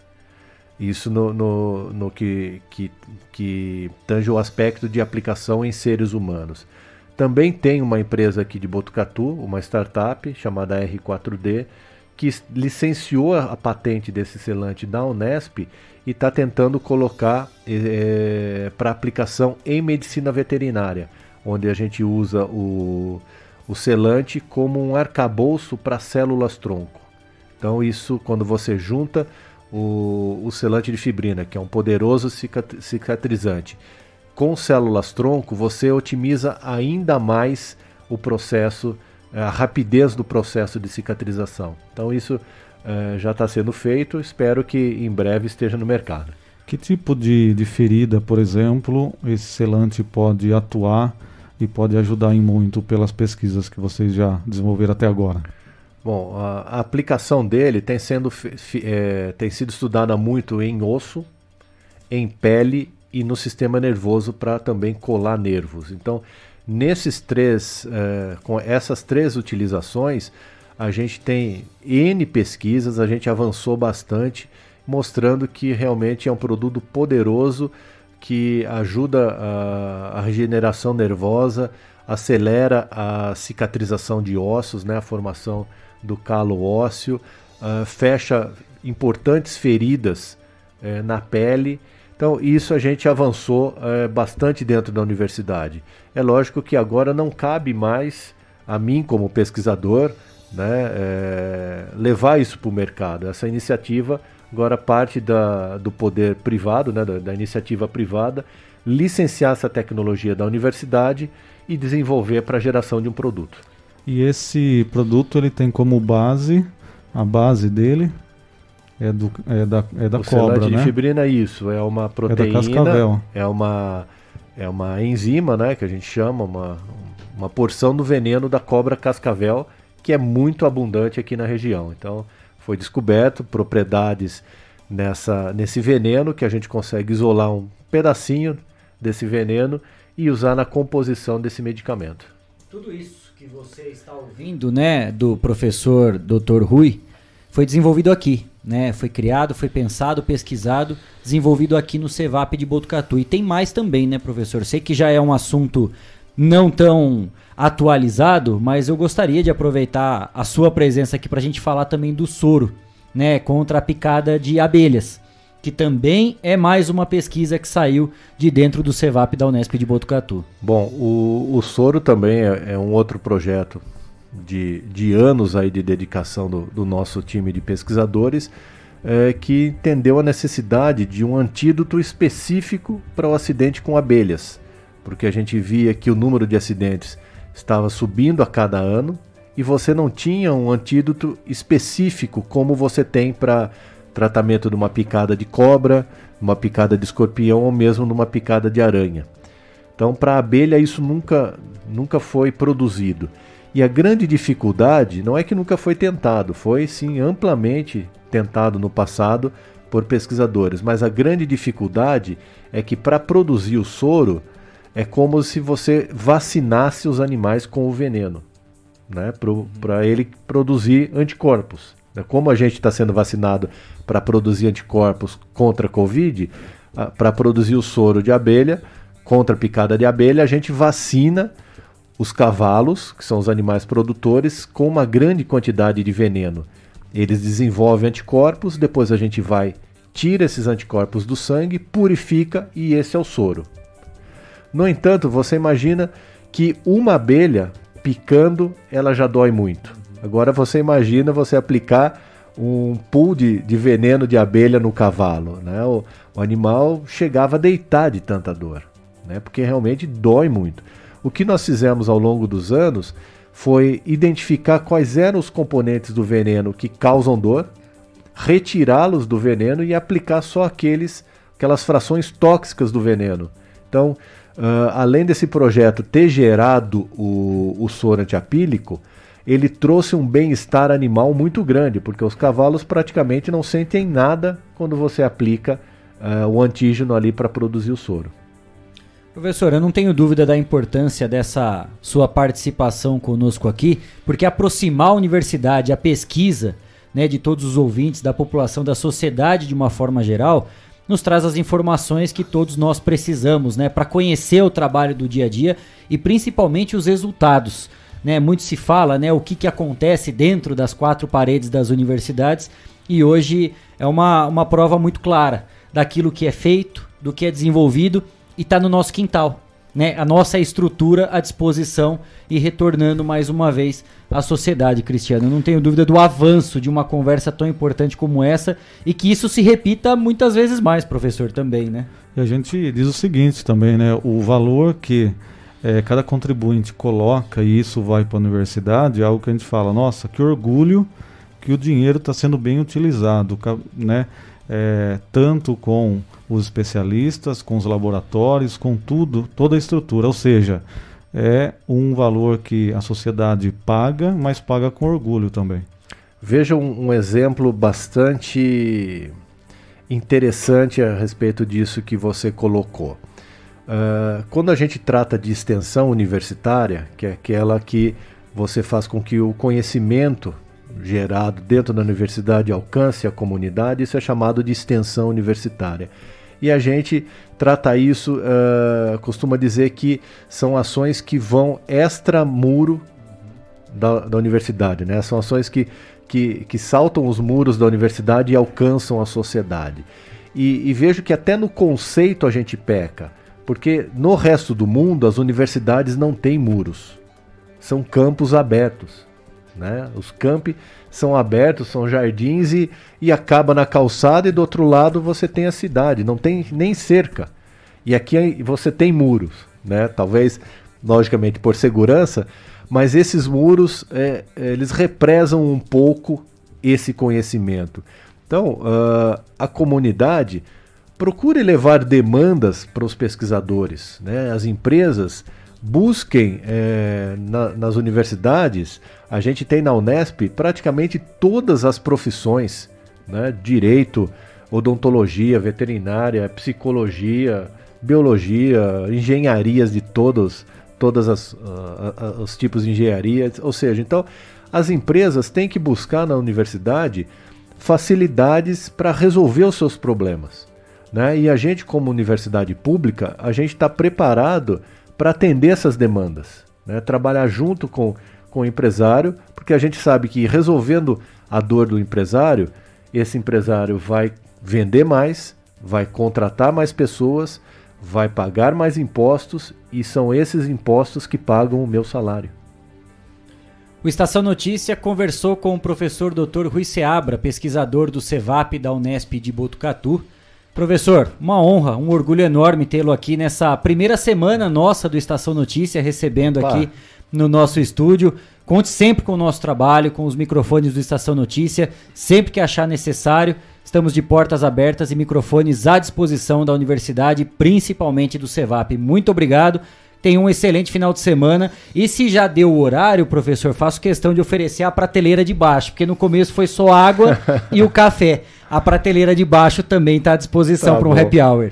Eu, eu que agradeço e, e eu, eu, tenho ainda talvez um, um dever pessoal muito grande com a cidade de Botucatu e, e acredito que eu, o que eu fiz até hoje é muito pouco ainda, porque é, eu nasci aqui em Botucatu, estudei no IECA, estudei no La Salle, estudei no Objetivo, ou seja, a, minha formação eu devo a essa cidade, a meus queridos professores. Depois estudei aqui na Unesp, fiz veterinária, fiz meu mestrado, meu doutorado, ou seja, é, e trabalho hoje aqui em Botucatu. Então, eu devo praticamente o, o que eu tenho e o que eu sou hoje à, à minha querida cidade. Então, é uma forma que eu levanto todo dia de manhã e falo: o que, que eu vou resolver hoje para para tornar a vida da nossa comunidade melhor. Então é isso que me move é, para buscar projetos cada vez mais audaciosos, projetos grandes, para realmente fazer a diferença no nosso dia a dia. Então agradeço a, a disponibilidade, o espaço, parabenizo, parabenizo pelo, pelo brilhante espaço aqui que vocês montaram, realmente está muito bonito e tenho certeza que vai ser um sucesso. Legal, muito obrigado. Agora são 5 da tarde, mais 38 minutos. Já vou acionar também o Guilherme Dorini, que nós temos informação que chegou também a respeito de um factual, né, Guilherme Dorini, em relação ao trânsito aqui na região de Botucatu. É isso mesmo, Kleber. Chegou aqui informações aqui do no ouvinte, no nosso ouvinte, que tá tendo tá te, muito trânsito, né? A gente tá vendo até as fotos do trânsito ali, que tá tendo obras de recapeamento na rodovia, né? Na Castelinho, entrada de Botucatu. A gente já vê ao fundo ali a Avan. É bem na entrada de Botucatu realmente, Sem né? dúvida. As duas pistas com um trânsito bastante intenso. Então você motorista que está passando pela região, está entrando em Botucatu, rota alternativa ou prepare a paciência aí, porque a situação está bem complicada na entrada de Botucatu. Repetindo a informação, antes da rotatória ali, né, no trevo do Confiança Supermercados, da Avan, Trânsito bastante complicado por conta de obras de recapeamento da concessionária responsável pela rodovia João Hipólito Martins, como é conhecida a Castelinho. Tá aí as fotos encaminhadas pro Estação Notícia. Trânsito parado, Guilherme Dorini. É isso mesmo, Kleber. Trânsito parado e vão com calma, atenção. E sempre aí, se caso parar, liga o pisca-alerta para o veículo de trás não bater na sua traseira. 5h39, rápido intervalo aqui no Estação Notícia e daqui a pouco tem mais informações. A gente volta já já. Estamos apresentando. Estamos apresentando. Estação Notícia, o jornal da sua tarde.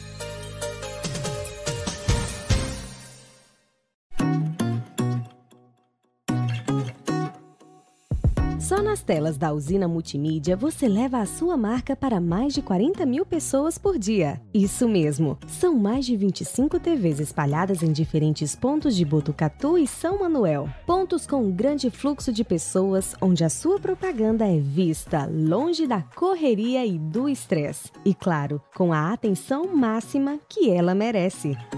Academias, clubes, salões de beleza elevadores, restaurantes e muito mais. Usina Multimídia, a maior rede de TVs indoor do Centro-Oeste Paulista. Anuncie!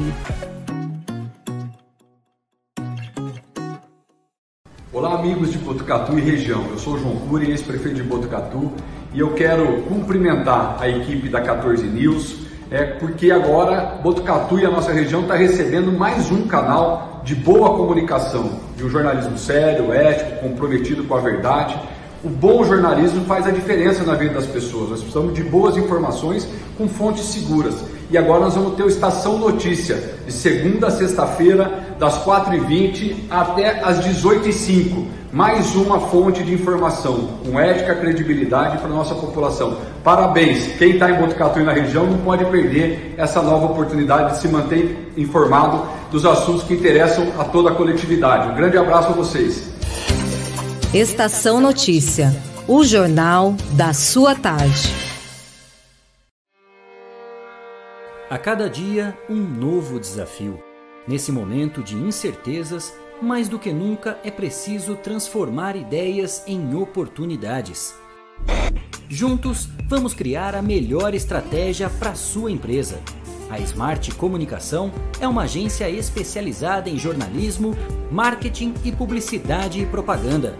Atuamos com comunicação corporativa e planejamento estratégico Conte com nossa equipe para gerenciar e produzir o conteúdo ideal das redes sociais. Também trabalhamos com vídeos institucionais e comerciais para deixar a sua marca em evidência. Venha para a Smart Comunicação.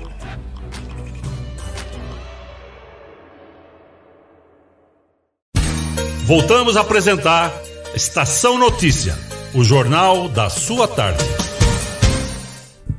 5h42, de volta com Estação Notícia ao vivo do nosso estúdio aqui no Boulevard Cidade, região central de Botucatu. Estamos ao vivo pelo Facebook e YouTube do Agência 14 News, também no Facebook da Integração FM de São Manuel e na sintonia 87,9 da Rádio Educadora FM de Botucatu. Você participa com a gente fazendo Estação Notícia através do WhatsApp 99163 0000 99163 0000. Prestação de serviço aqui no Estação Notícia.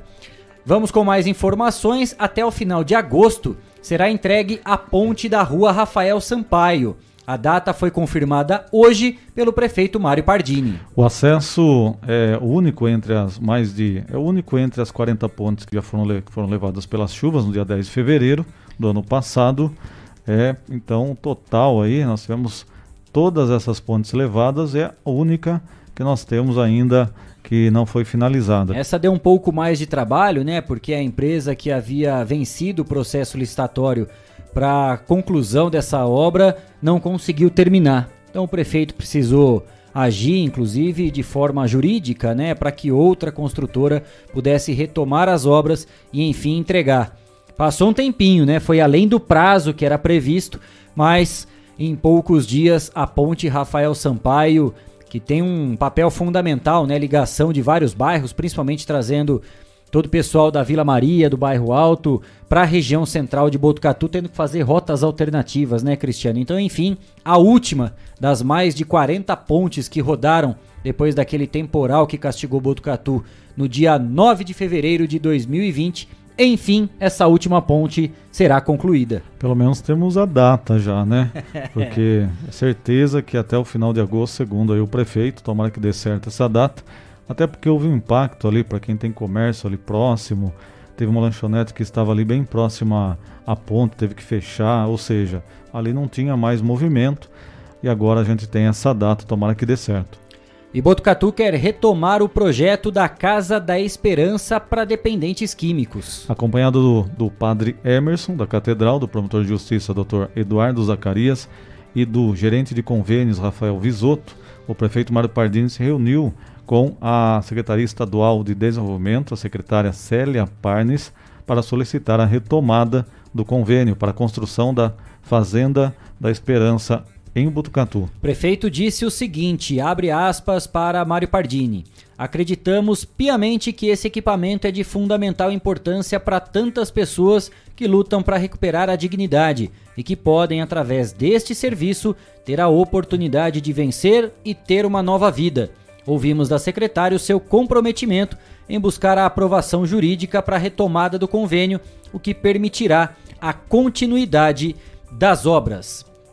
5 e 45 a Defensoria Pública da União, com apoio da Secretaria Municipal de Assistência Social, vai realizar atendimento jurídico gratuito à população a partir da semana que vem, entre os dias 16 e 20 de agosto. O atendimento será realizado por defensores públicos federais e inclui orientação relacionada aos seguintes benefícios: auxílio emergencial, Bolsa Família, seguro-desemprego, benefícios assistenciais, aposentadorias, pensão por morte auxílio doença, auxílio reclusão e salário maternidade. Para participar do atendimento, a pessoa deve integrar o núcleo familiar com renda de até dois salários mínimos e ter os seguintes documentos em mãos: documento de identidade, cadastro de pessoa física, né, o CPF, a carteira de trabalho, comprovante de residência e documento que comprove violação de direito, ou seja, um exemplo, a negativa de benefícios pelo INSS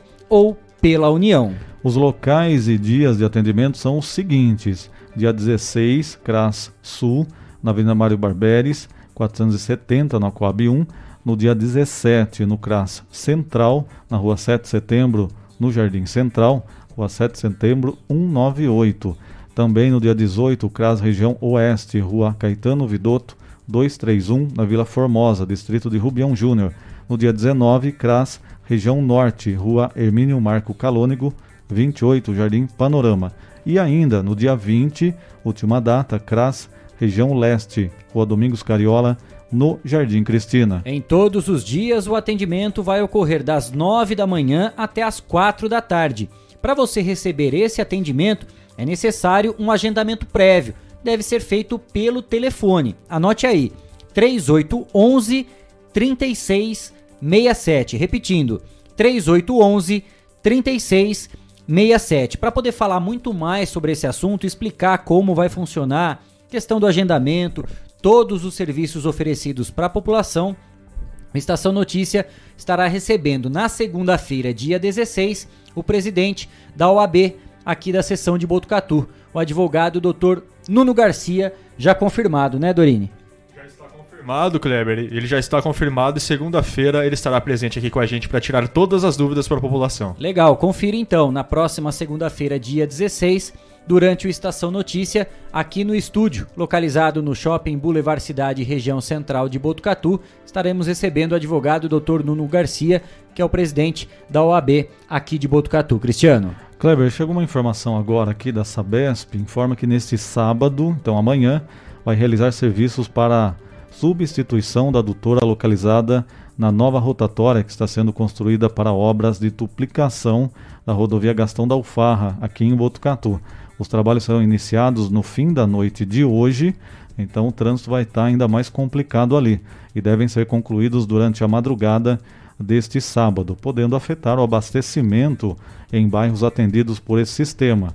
Olha os bairros: Jardim Aeroporto, 24 de maio, Coab 3, Santa Mônica, e Santa Cecília. A normalização do abastecimento ocorrerá de forma gradual no início da manhã de sábado.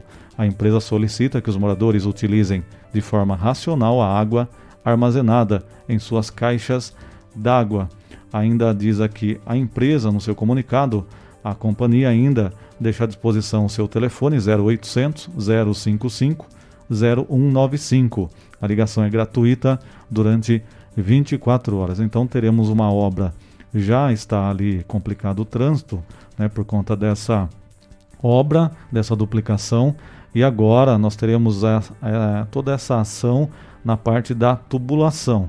Pode faltar água ali no local, então os moradores é, devem economizar para que não tenha problemas ali até amanhã, pelo menos, essa obra deve ser realizada. Então, aviso a todos ali desse setor da Gastão da Alfarra. Utilidade pública aqui no Estação Notícia, né? A gente já informou durante essa semana, inclusive o Cristiano Alves esteve no local mostrando esse trecho interditado entre a rotatória que dá acesso ali ao Parque 24 de Maio até o início da Avenida Itália, que dá acesso ao cemitério Jardim. E agora também esse comunicado emitido e divulgado hoje pela Sabesp, vão acontecer obras no local, né, Cristiano, podendo ocasionar a falta d'água. Então você morador de todos esses bairros citados pelo Cristiano Alves, é, dá uma uma segurada, né, Cristiano, não deixar a torneira, não varrer a calçada com a mangueira, economizar água para que não falte. As obras começam agora, e vão no decorrer de toda a madrugada, né, Cris? É, vamos tomar cuidado aí, pessoal economizar, é, porque durante toda a noite o pessoal vai trabalhar e a expectativa deles é terminar até amanhã. Então vamos aí tomar cuidado do pessoal que mora nessa região para não ficar sem água e esse trabalho deve ser finalizado neste sábado. 5h51 e a partir deste domingo, 15 até o dia 17 de agosto, estão abertas as inscrições para os processos seletivos da FAMESP, a Fundação para o Desenvolvimento Médico Hospitalar em Botucatu, no enfrentamento da pandemia da Covid-19. As vagas são de prazo determinado para o cargo de técnico de enfermagem. A inscrição é gratuita e não haverá prova o currículo devidamente documentado, ou seja, com cópia de todos os itens citados no edital, deve ser enviado em arquivo único, atenção, no formato PDF, postado no ato da inscrição. As inscrições, elas devem ser feitas pelo site. Anote aí você que tem interesse em participar desse processo seletivo. www.famesp.org.br www.famesp.org.br. 5h52, notícia agora de São Manuel. O prefeito Ricardo Salaro esteve com o diretor de Agricultura e Meio Ambiente, Júnior Sela, no Palácio dos Bandeirantes, lá na capital paulista. Isso aconteceu ontem, participando da solenidade que contemplou a cidade com o programa Rotas Rurais, da Secretaria de Agricultura, e ainda também com a liberação do recurso de mais de 1 milhão e 600 mil reais pela Defesa Civil do Estado esse valor vai ser destinado para a construção da nova ponte do Sobrado. Na solenidade do programa Rotas Rurais estiveram presentes também o governador João Dória, o vice-governador Rodrigo Garcia. O contrato com a liberação dos recursos para a reconstrução da ponte do Sobrado foi assinado com a na Coordenadoria Estadual de Proteção e Defesa Civil do Estado e contou com a presença do secretário-chefe da Casa Militar, Coronel Walter Júnior. O projeto de engenharia da construção da nova ponte do Sobrado contou com a colaboração da usina São Manuel e foi encaminhado pelo prefeito Ricardo Salaro para a Coordenadoria Estadual de Proteção e Defesa Civil do Estado. O valor da obra será de R$ 1.697.037 37,28. Com a liberação do recurso ocorrido na tarde de quinta-feira, a licitação para a construção da ponte, a nova ponte do Sobrado, poderá ser realizada imediatamente, já que o projeto de engenharia se encontra concluído e aprovado pelos órgãos competentes. Prefeito Ricardo Salar aproveitou ainda a viagem a São Paulo para tratar de recursos para o assaltamento da vicinal Vanda Baroni, que liga a SP 191, que é aquela São Manuel Piracicaba, até a vicinal Carlos de Nuce, envolvendo os bairros Vila Rica, são Geraldo e, CAD, e CDHU 1. Durante a conversa com o vice-governador Rodrigo Garcia, o prefeito Salário destacou a importância do asfaltamento dessa vicinal, que deverá ser incluída na nova etapa de asfaltamento de vicinais, a ser lançado pelo governo do estado. 5 e 54 você participa conosco do Estação Notícia através do nosso WhatsApp 99163 0000. 99163 0000. Mais uma rápida parada e daqui a pouco a gente volta com todos os destaques do bloco esportivo aqui no Estação Notícia. Intervalo é rápido, até já. Estamos apresentando. Estamos apresentando. Estação Notícia, o jornal da sua tarde.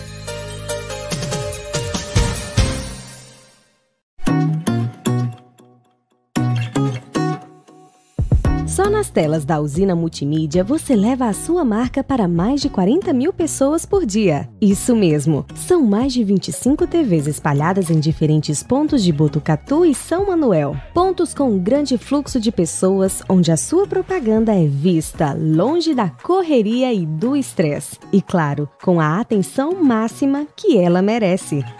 Academias, clubes, salões de beleza elevadores, restaurantes e muito mais. Usina Multimídia, a maior rede de TVs indoor do Centro-Oeste Paulista. Anuncie!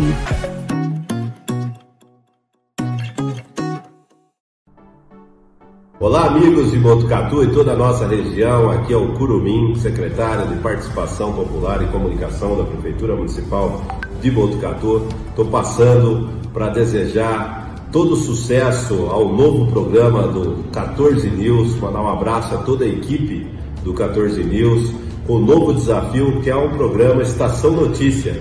É um programa que tenho certeza que trará a boa notícia a toda a nossa população. Fica aqui os nossos sinceros cumprimentos e desejando todo sucesso e que Deus abençoe nessa nova caminhada. Um forte abraço a todos. Boa tarde, pessoal de Botucatu e região. Eu sou Cris Cury, secretária municipal de Cultura, e estou passando por aqui para desejar para a equipe do 14 News toda sorte, sucesso nessa nova empreitada que é o Estação Notícia. Com certeza, um jornalismo comprometido com a imparcialidade, com a verdade, com a seriedade. Vida longa ao Estação Notícia. Estação Notícia, o jornal da sua tarde. A cada dia, um novo desafio. Nesse momento de incertezas, mais do que nunca é preciso transformar ideias em oportunidades. Juntos, vamos criar a melhor estratégia para sua empresa. A Smart Comunicação é uma agência especializada em jornalismo, marketing e publicidade e propaganda. Atuamos com comunicação corporativa e planejamento estratégico Conte com nossa equipe para gerenciar e produzir o conteúdo ideal das redes sociais. Também trabalhamos com vídeos institucionais e comerciais para deixar a sua marca em evidência. Venha para Smart Comunicação.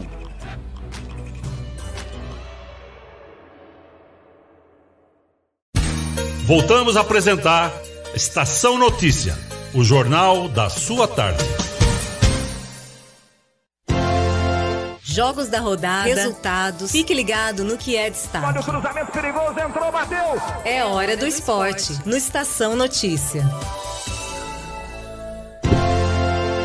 5 e 58 de volta com a Estação Notícia agora para destacar o esporte. Notícia atualizada: o futsal de Botucatu apresentou seu mais novo reforço. É o Ala Flavinho, Guilherme Dorini. Já está aí na sua tela o Flavinho, o mais novo reforço da Associação Atlética Botucatuense, que vai estar em quadra nos próximos dias, se apresentando, jogando com a camisa da veterana, disputando a Liga Paulista de Futsal. É isso mesmo, Kleber. Tá só aí o Flavinho. Só complementando, a Associação Atlética Botucatuense é, contratou, né? Anunciou aí ó, o Flávio Simões, que é falando aí de Flavinho, natural de Sorocaba e vindo do futsal de Santa Catarina. O atleta de 30 anos chega para reforçar o elenco da veterana para disputa aí na Liga Paulista. Boa, Flavinho. Boa sorte, boa sorte a todos da veterana nos próximos compromissos. 5 e 59 o técnico Tite convocou na manhã de hoje os jogadores que vestirão a amarelinha nos próximos jogos das eliminatórias da Copa do Mundo de 2022 no mês que vem. No dia 2 de setembro, o Brasil enfrenta o Chile em Santiago. No dia 5, tem o clássico contra a Argentina na Neoquímica Arena em São Paulo. E por fim, no dia 9, Tem pela frente o Peru na Arena Pernambuco em Recife. E vamos para a lista de convocados, Kleber. Os goleiros Meu são Deus. Alisson, do Liverpool, Ederson, do Manchester City e o Everton, do Palmeiras. Os zagueiros, Thiago Silva do Chelsea, Marquinhos do Paris Saint-Germain, Éder Militão do Real Madrid e Lucas Veríssimo do Benfica de Portugal. E vamos agora para os laterais. Tem o Danilo da Juventus, Alexandro também da Juventus, o Guilherme Arana do Atlético Mineiro e, claro, o Daniel Alves do São Paulo. No processo de renovação, né? Sim, Daniel tá Alves renovando. na renovação da seleção Renovação da brasileira. seleção brasileira. Meio-campistas: Bruno Guimarães do Lyon, da França, Casemiro do Real Madrid, Fabinho do Liverpool, Fred do Manchester United, Claudinho, agora jogador do Zenit, né? Ex-Bragantino, Everton Ribeiro do Flamengo e Lucas Paquetá do Lyon.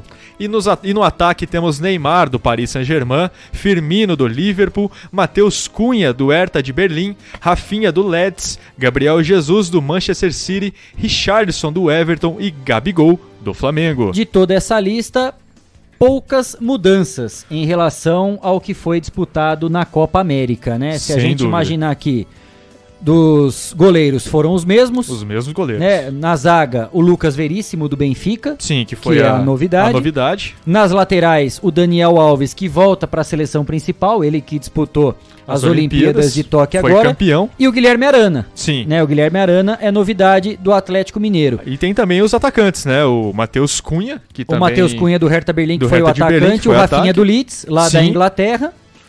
Em é, é em isso, relação a né? esse, somente- Só no, somente no ataque, ataque, essa- essas dois. duas atualizações, digamos assim.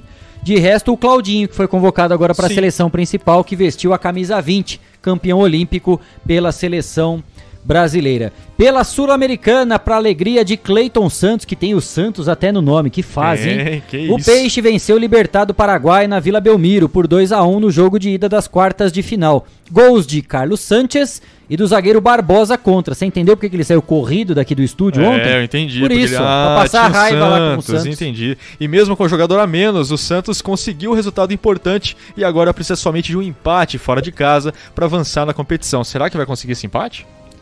E aí, Cleitão? Ficou feliz? Vocês devem se Santos? preocupar com São Paulo somente. semana que vem eu acho que tem. Grosseiro, cara. Que eu acho que semana que vem vocês têm um compromisso pior aí com o Palmeiras. cara, Cara, ranzinza, mas cara, ontem o jogo foi muito bom, viu? Saí daqui correndo É, mesmo. ótimo. É, Foi, foi muito ótimo bom. jogo. Duro de assistir. É, ótimo, mas duro de assistir. É. Libertadores da América. Ontem o Fluminense recebeu o Barcelona do Equador no Maracanã.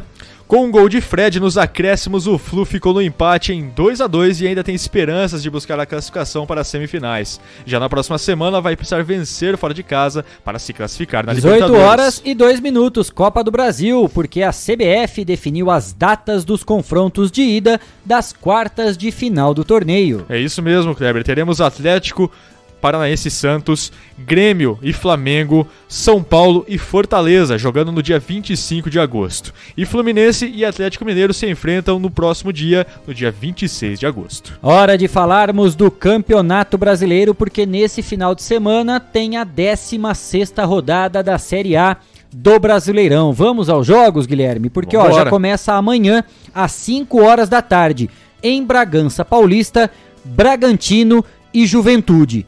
Se puder dar um pitaco aqui, eu acho que o Bragantino passa até com certa facilidade do. Juventude. Às 7 da noite, o jogo da rodada. Vale a liderança, né? Duelo de líder e vice-líder do Campeonato Brasileiro Vai no um Mineirão. Atlético Mineiro e Palmeiras, pra alegria do Dorinão. Ah, vai ser. Eu vou- ficar feliz se o Amanhã Galo. noite, ó. Se o Galo cantar com muita alegria Amanhã à noite- Ah, amanhã à noite eu vou Já fora tá de casa. fora já de tá fora de casa. casa. Porque sumir. senão. Jesus amado. Também amanhã, às 9 da noite, tem confronto dos desesperados no Morumbi. São Paulo e Grêmio se enfrentam a partir das 9 da noite. E aí agora a rodada de domingo. A partir das 4 da tarde no estádio Raulino de Oliveira, Flamengo recebe o Esporte de Recife. Também às 4 da tarde, duelo entre Corinthians e Ceará, lá na Neoquímica Arena, em São Paulo. Às 6h15, Fortaleza e Santos, lá no Castelão. E será que o Santos vai tomar uma sacolada do Fortaleza ou É, não? não sei, só foi falar que vai pegar o Atlético Paranaense na Copa do Brasil, alguém já esticou a coluna aqui, ó. E agora, não sei, Mas eu não né, sei vai se vocês fora estão acompanhando casa. o Campeonato Brasileiro, mas o Fortaleza tá jogando o redondo, velho. Tá Ah, jogando já redondo. começou então. Ah, três começou. pontos é pro uma- Fortaleza garantidos no duelo contra o Ah, Santos, segundo o Cleiton aqui da, do Estação Notícia. Também às 18h15, Bahia recebe o Atlético Goianiense, o Atlético Paranaense vai até a Arena Pantanal enfrentar o Cuiabá, e aí às 8h30 da noite teremos Internacional e Fluminense. A 16ª rodada termina na próxima segunda-feira, dia 16, na Arena Condá, às 8 da noite, confronto entre Chapecoense e América Mineiro, também duelos, duelo de duas equipes que estão na zona do rebaixamento. Então o nível técnico vai ser, ó, Lá embaixo. nível, né? Vai ser ótimo. Vamos passar a tabela de classificação do Campeonato Brasileiro.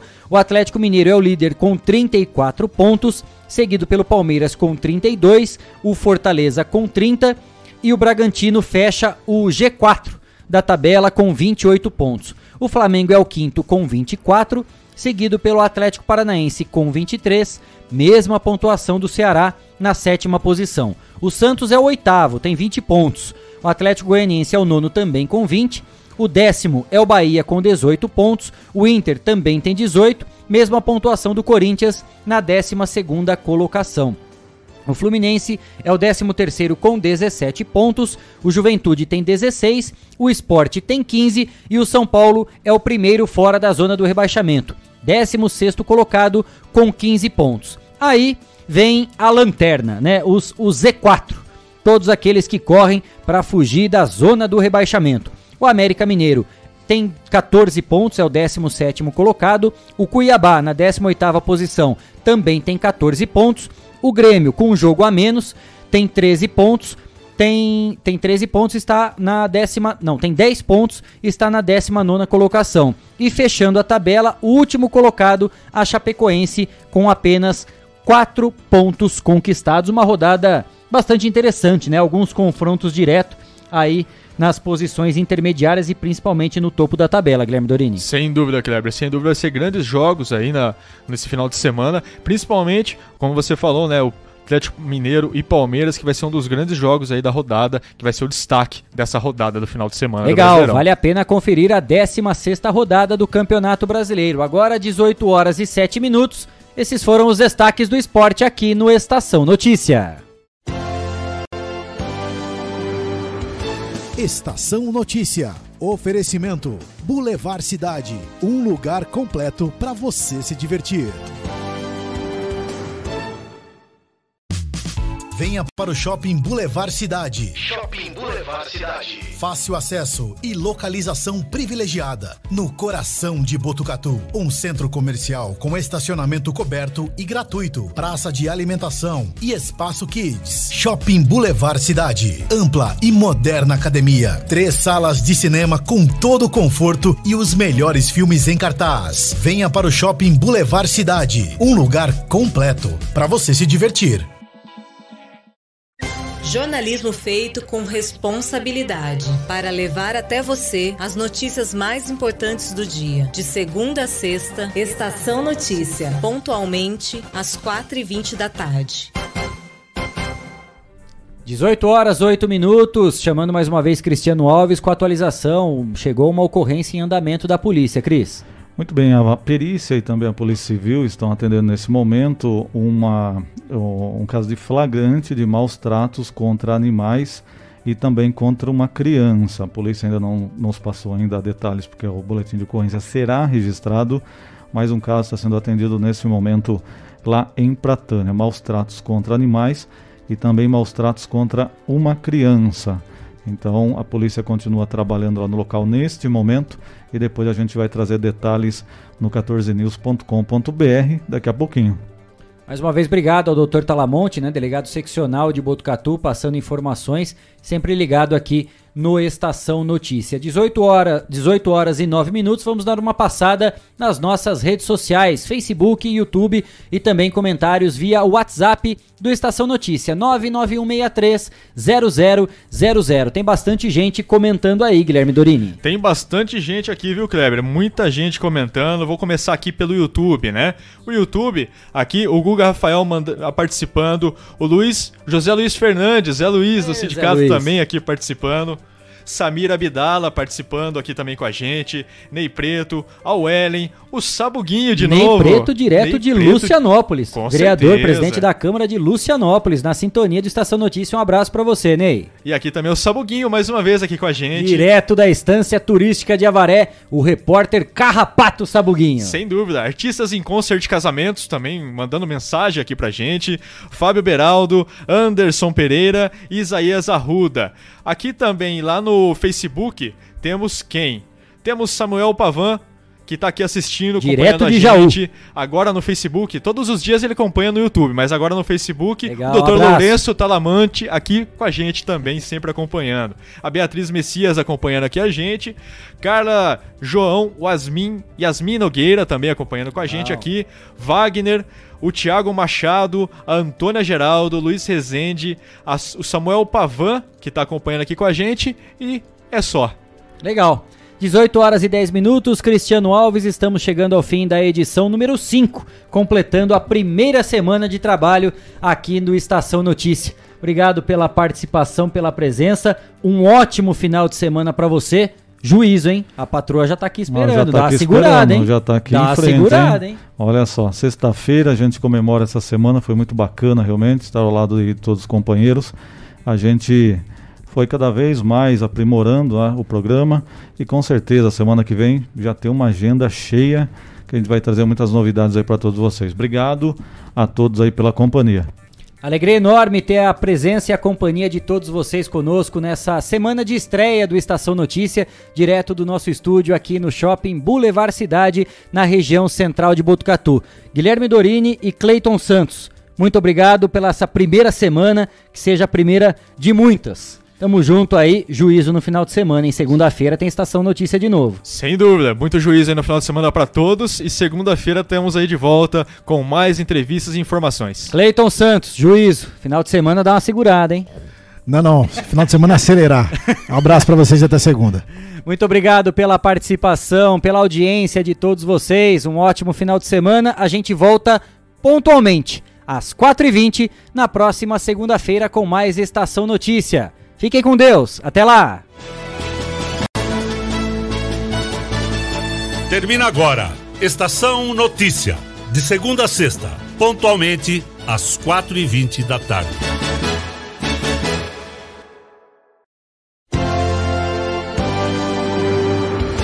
Estação Notícia. Oferecimento Boulevard Cidade, um lugar completo para você se divertir.